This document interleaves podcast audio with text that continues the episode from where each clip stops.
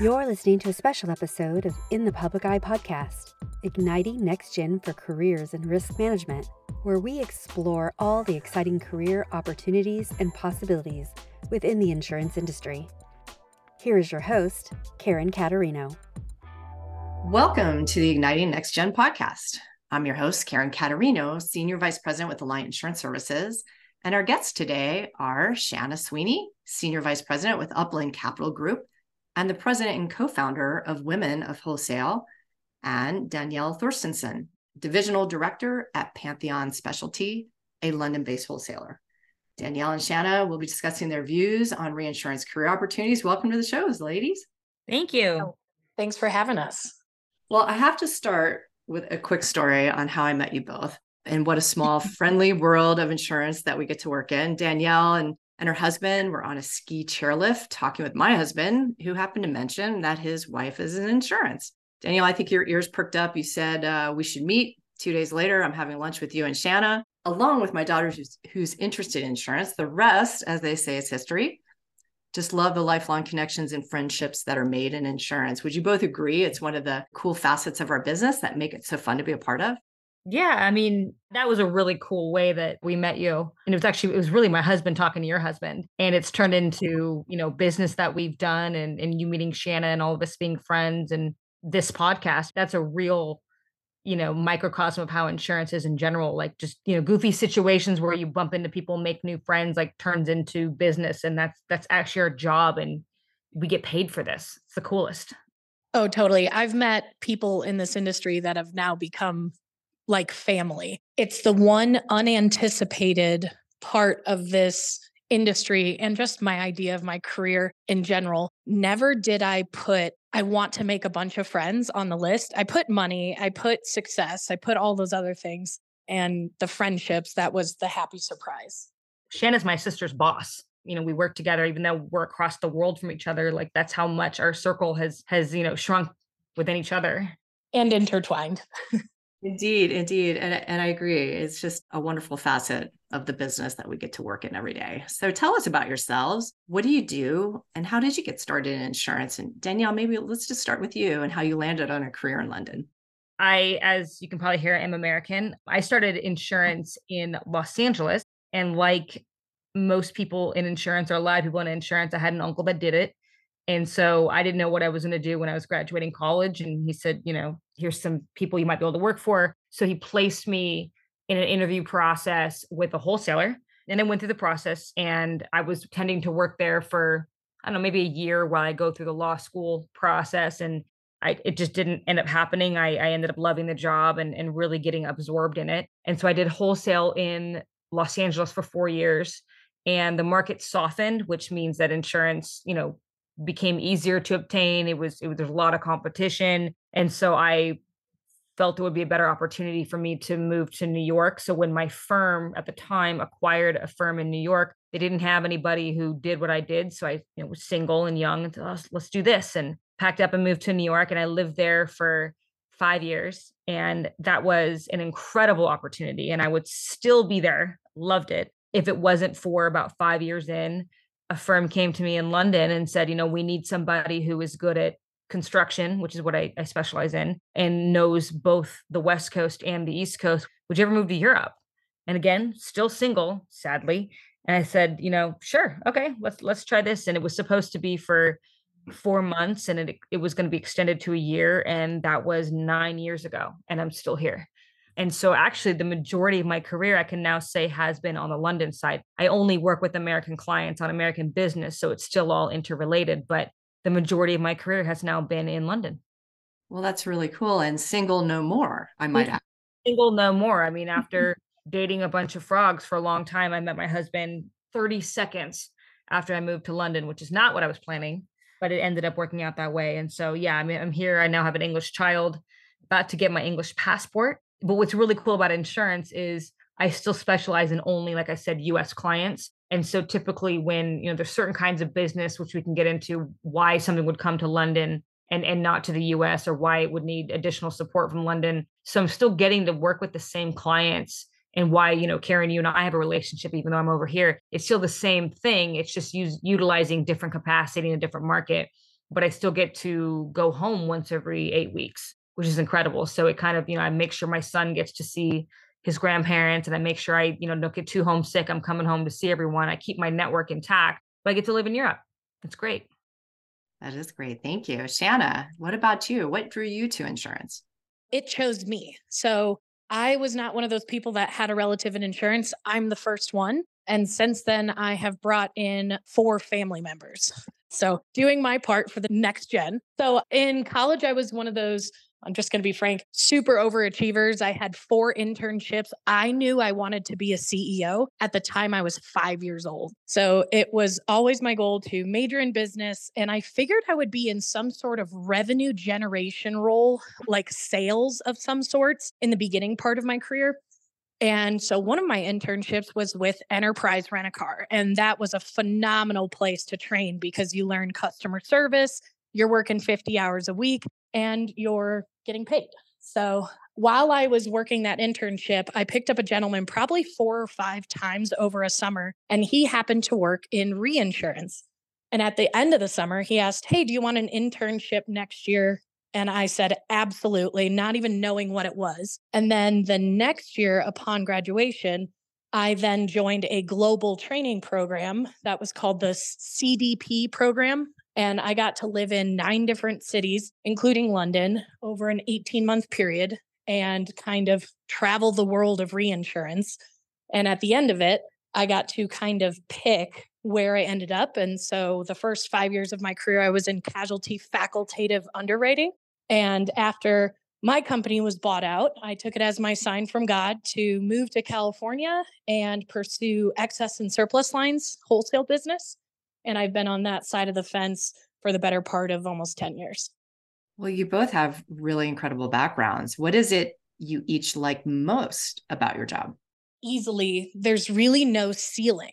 It's a meritocracy type business. So, as hard as I work, I really see the fruits of my labor and in a really meaningful way to me. So I like not having to spend all day in an office. I like flexibility. I like travel. I like all of those things. And I get all of those things with this career. I would say, like, this industry, it allows you and it facilitates you to make your strange connections. Like, Karen, you know, our husband's meeting on a, a ski lift, or hey, maybe I can connect this person with this thing and maybe i could you know maybe i could learn about this and then find that person insurance like because we're not selling a physical product. We're selling it you know contracts and idea. You can kind of make whatever it is that you need to connect your client with with your underwriter. I mean it, it really allows you so if you're kind of somebody who would like get bored sitting in an office all day and you want to make connections you want to travel. My mentor once said to me insurance is a vehicle with which you can lead a really interesting life. And that is exactly what it's been for i think all of us. I couldn't agree more. I've been able to live across the entire country. I grew up in a really small town in Illinois, and I'm one of four siblings. I'm the only one that went to college. I'm the only one that moved away. And I've been able to live in New Jersey, Atlanta, San Francisco, and now I live in Tahoe. And that's actually how I ended up meeting Danielle as well. And I, I grew up in a really, really small town, really small town in the middle of Northern California. And, you know, I went to school at just a state school in Los Angeles, but I look back at my insurance career. I'm like, you know, one time I lived in Santa Monica by myself in an apartment that I was able to afford from doing insurance. And then one time I lived on Central Park West in Manhattan. And then another time I lived in London. And all of that has been facilitated by insurance and just being able to be creative and adventurous and bold. It's not even like my story is extraordinary. This is what this in- this industry allows you to do if you want it and you're willing to go after it.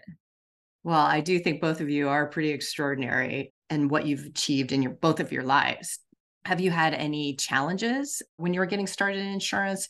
I would say finding consistent resources, whether it was for learning about the CGL policy or having a community of mentors. It was somewhat of a challenge to find that, especially because I was moving across the country all the time.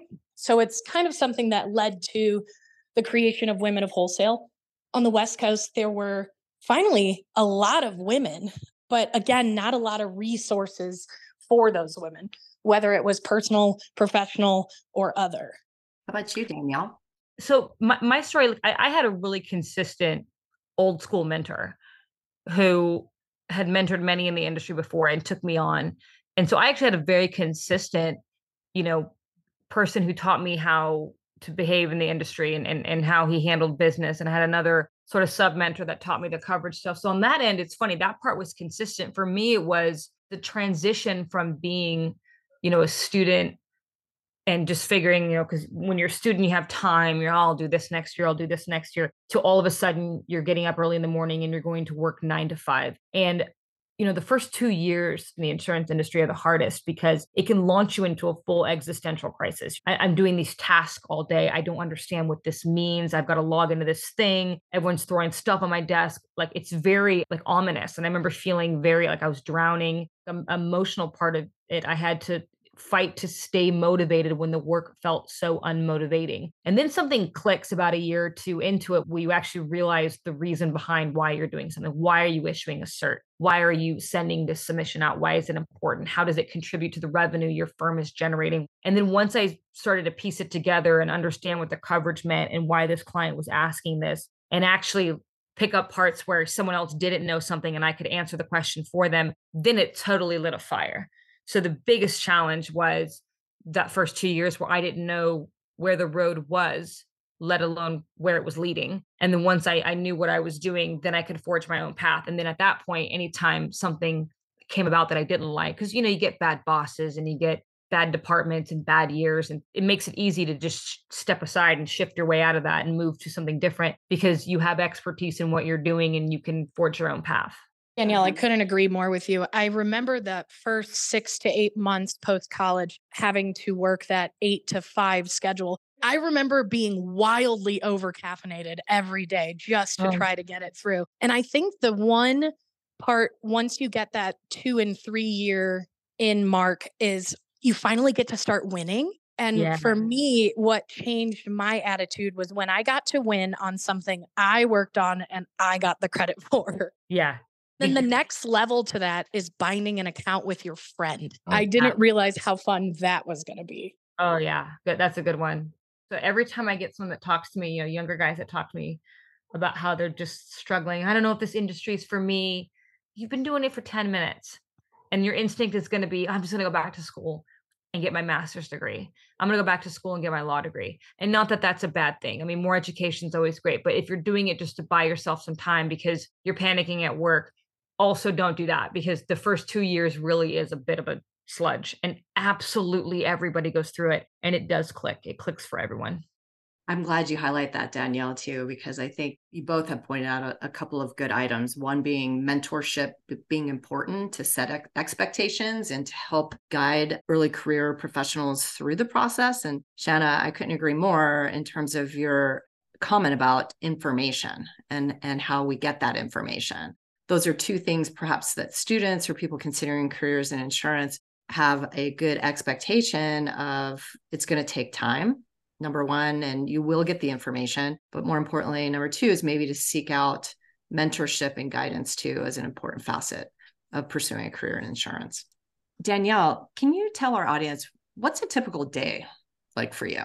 Typical day i go into the office in London, where it, it's much more of a face to face market. So a lot of us in the office and working three to five days a week. And it, it's funny because I do mostly American business. So I have this time in the morning to prepare whatever it was that came in the night before because the Americans won't come in the office for anywhere from five to eight hours after me. So I typically take a look at what needs to be done most urgently and try to put together a sort of list of what I need to do and then package that up kind of in an, onto my iPad and I take it into Lloyd's or I take it to different underwriters. It might it might be something I do at my desk. It might be something I take to Lloyd's. The thing with the London insurance market historically has been that the broker will physically walk the account over to Lloyd's of London and Lloyd's is think of it like a fish market all the different underwriters will sit at different desks and you will go up to them and say i have this account this is what i need will you write a primary? Will you write excess etc and you know which underwriters to go to and, and you do it in person. The states is the same. It's just done largely over email and phone conversations but it's the same process. And so i may i may go to lloyd's i may not and then you kind of go back to your desk. The main difference between what London and the US does, other than the face to face, is that the brokers put together the quote document. So we are the ones creating the contracts, and then we bring it back to the market and say, okay, are you okay with this contract? Will you sign it? And that's a pretty wild thing because in the state, carriers are going to have their own forms. They're going to have their own contracts and they, they can, you know, shape them however they want, but it's still this base thing that belongs to them. Whereas brokers in London, they can put together a contract any way they see fit and they can slip anything in there that should or shouldn't be there. So it's it's kind of a, a wild west in terms of how you're putting the contracts together, but it's actually a pretty cool way to do insurance. So at the end of the day, you're putting together quotes or binders or, whatever you did, and then you send them out. Pretty much after that, it's the same the US where you're just kind of in a sludge of paperwork. Now from there, you may go to the pub with your colleagues or with your underwriters and you may go to a, a, dinner if a client is in town and if a client comes to town that's a three to five day affair because they've come all the way over there if they're not you go home to your family and then you wake up in the morning and do it again Shanna, how about you what's a day in the life of Shanna? all right i don't want this to sound scary because it's not scary for me this is how i love my life to be structured so my first meetings usually start around 6 30 to 7 a.m in my role, I am no longer in a revenue generation role. I manage the US and I'm managing a bunch of underwriters who are generating revenue. So sometimes my time is pulled towards projects and business development things. And right now, I'm in the midst of building a policy administration system with a vendor that happens to be in India. So some of these meetings can happen at 6 a.m., some of them can happen at 9 p.m but it is a limited time where I have to spend my time like that. But as of right now, it's kind of like 6:30 a.m. The ball gets rolling. By eight to nine, I'm in the thick of it with the underwriters, helping them bring deals across the finish line. And then my weeks are also filled with quite a bit of travel. So, for example, Thursday morning, I am headed to New Orleans for an industry event. And then right after that, I head to Boston for APCIA, which is basically the reinsurance WSIA, and then headed back home. What I like mostly about my days is, other than these structured meetings with our vendor overseas, my day looks different every day. And that's something that brings me a lot of fulfillment. Would you both say that there are certain qualities that one should possess to be working in insurance? And if so, what comes to mind? My first thought is curiosity. What what would you two say? It's funny. The first thing that really popped in my head, other than, of course, work ethic and personality and all these things, it's ethics. You know, yeah. we are binding million dollar contracts on a daily basis with people uh, who can be fallible. Yeah, you really can't you can't lie as a broker and Chan as an underwriter. So my job would be in this situation to you know take a piece of business to her and try to get her to write it. It's too easy to just lie to her and say, yeah, no, like nothing. There, there's lies I could tell her that she probably would never find out, but you do get caught and you will get caught. And if you're desperate or if you're concealing things, it comes crashing down. And so, really, with insurance, you need to be honest with yourself, with your client, with the business that you're doing. And that's a big one is you have to have like a moral compass and you have to have some ethics and you need to surround yourself with people who are are like-minded. Because the, when you're younger in this industry you're tempted to kind of go for the most powerful person in the room. Really by the time you're 30 you're like in order to survive this i need to surround myself with a crew of people who are like-minded who are good people who i genuinely want to succeed you know like if shanna does a really good thing or gets a good deal like i and sends me a text about it like i'm so happy for her because she's genuinely a friend. And if you don't surround yourself with people like that it just becomes very like soul sucking. So you you need to be able to kind of know who your people are like there's the us and then there's the them. Find your other us's. Good advice from both of you. Shanna i would love to hear more about the organization you founded women in wholesale and can students get involved with that as well yeah so i'll give you the Reader's Digest. About six years ago now, I was at a wine bar with a very powerful woman who had avoided meeting with me for around 16 months. I was told how great she was. She was the chief operating officer of a small wholesale boutique brokerage firm who has since sold to RT. But I was basically told, go meet with this woman. She's amazing. You need to know her. So the first time I set up a meeting with her in her office, she sends someone else. Second time, she sends a second someone else. By the third time, I had gotten the hint. And so I just called the lady and I said, Look, if you don't want to meet with me, fine, but I was just told you were amazing and I need support in this town. Can you help me? And she says, Do you like wine? Well, of course. I was 25, 26. I love wine. So she said, Meet me at this wine bar in 40 minutes and I'll be there. Well, an hour and 10 minutes later, she finally showed up. And her and I have since then started a nonprofit together called Women of Wholesale. And the, we have three goals. One is make a difference in the industry, make a difference in ourselves. And while we're doing that, make a difference in our local communities. So, how do we do that? We get support by our wholesale and carrier participants. So, we've received donations from the likes of RT, Amwins, Arch, Navigators, quite a few people. We use that money to help support women by way of professional development courses. For example, last year we did a three part series of executive sales coaching with a wonderful woman, Amy Rezick, who is often a keynote speaker at our SLA and WSIA events. How can college kids get involved in that? Well, we actually take interns. So what's cool is I've had two interns for Women of Wholesale, and they are now both in the wholesale and reinsurance world. So it is a unique way to help a nonprofit and also get your foot in the door to a really, really amazing industry.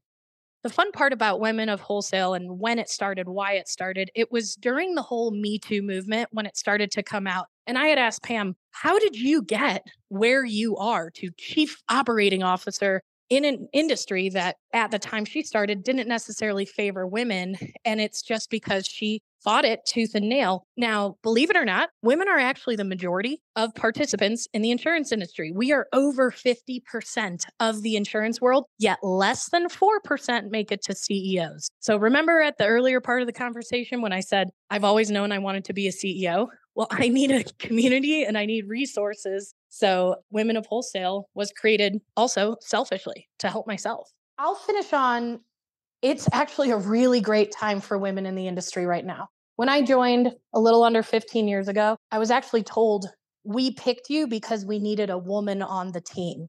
So I've always kind of been on the beginning end of that advantage of needing to be picked because they needed to kind of correct some things and balance some things out. So I would say to women entering the industry, the time is good.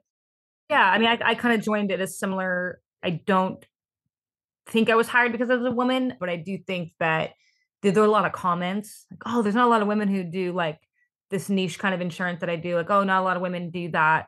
You'll do well because you're a woman.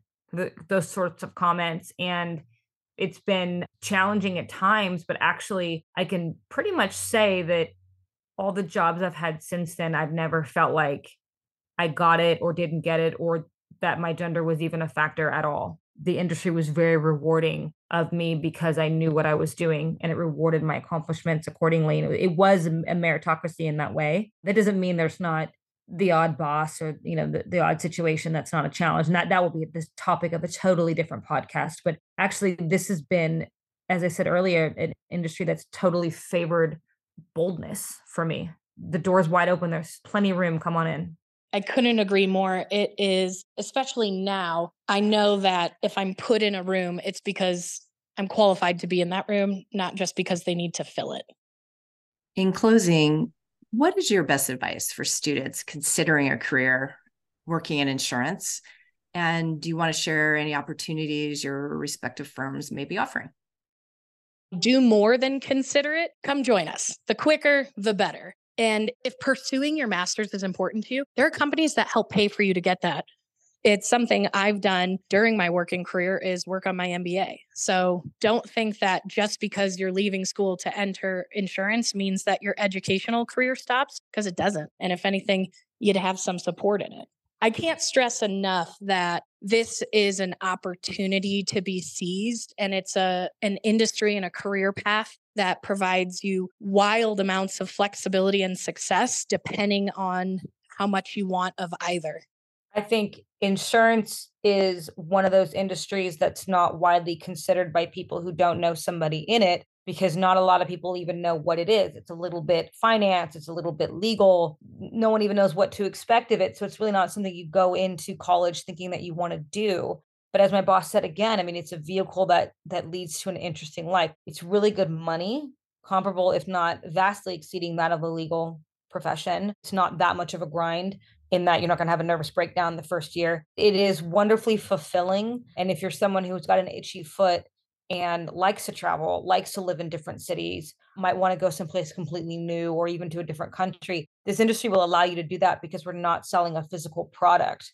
So there is a place for you all over the world doing it or in any anywhere you want to be. So I, I just I don't understand why anyone wouldn't consider it. I've never met anybody who joined this industry and did well at it and was like, oh, I don't like it, I'm going to leave it's incredible. It's just a matter of educating people on what it actually is because it's not something that you grow up knowing about. Well, it has certainly been a pleasure talking with you both. Thank you so much for being on our Igniting Next Gen in Careers in Risk Management and Insurance podcast. Thank you for listening. And for more information, visit us at insurance.alliant.com forward slash in the public eye.